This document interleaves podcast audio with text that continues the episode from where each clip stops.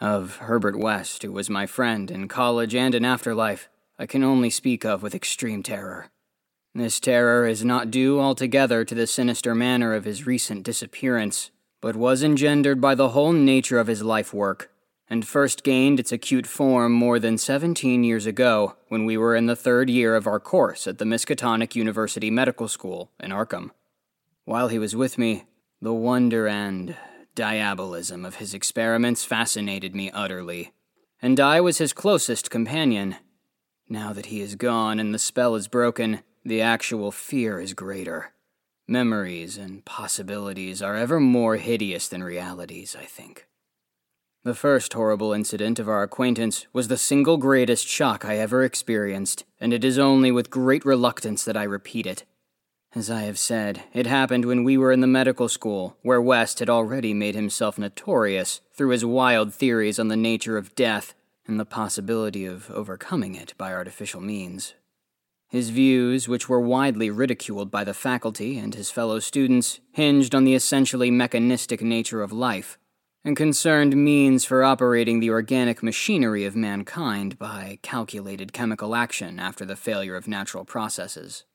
In his experiments with various animating solutions, he had killed and treated immense numbers of rabbits, guinea pigs, cats, dogs, and monkeys, till he had become the prime nuisance of the college. Several times he had actually obtained signs of life in animals supposedly dead, in many cases violent signs. But soon he saw that the perfection of this process, if indeed possible, would necessarily involve a lifetime of research. It likewise became clear that since the same solution never worked alike on different organic species, he would require human subjects for further and more specialized progress. It was here that he first came into conflict with the college authorities and was debarred from future experiments by no less a dignitary than the dean, the learned and benevolent Dr. Allan Halsey, whose work in behalf of the stricken is recalled by every old resident of Arkham. I had always been exceptionally tolerant of West's pursuits, and we frequently discussed his theories, whose ramifications and corollaries were almost infinite. Holding with Haeckel that all life is a chemical and physical process and that the so called soul is a myth, my friend believed that artificial reanimation of the dead could depend only upon the condition of the tissues, and that unless actual decomposition has set in, a corpse, fully equipped with organs, may with suitable measures be set going again in the peculiar fashion known as life that the psychic or intellectual life might be impaired by the slight deterioration of sensitive brain cells, which even a short period of death would be apt to cause, West fully realized. It had at first been his hope to find a reagent which would restore vitality before the actual advent of death, and only repeated failures on animals had shown him that the natural and artificial life motions were incompatible. He then sought extreme freshness in his specimens, injecting his solutions into the blood immediately after the extinction of life. It was this circumstance which made the professors so carelessly skeptical, for they felt that true death had not occurred in any case.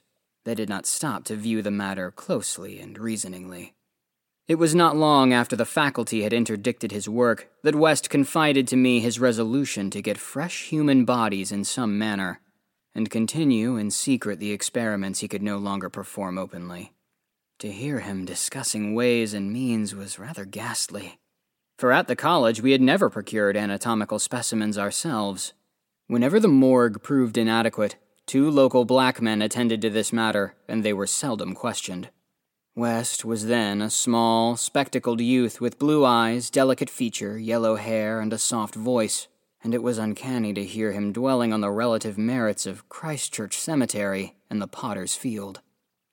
We finally decided on the Potter's Field because practically every body in Christchurch Cemetery was embalmed, a thing of course ruinous to West's researches.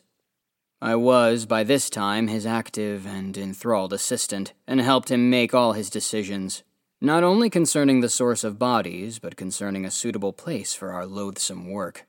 It was I who thought of the deserted Chapman farmhouse beyond Meadow Hill, where we fitted up on the ground floor an operating room and a laboratory, each one with dark curtains to conceal our midnight doings.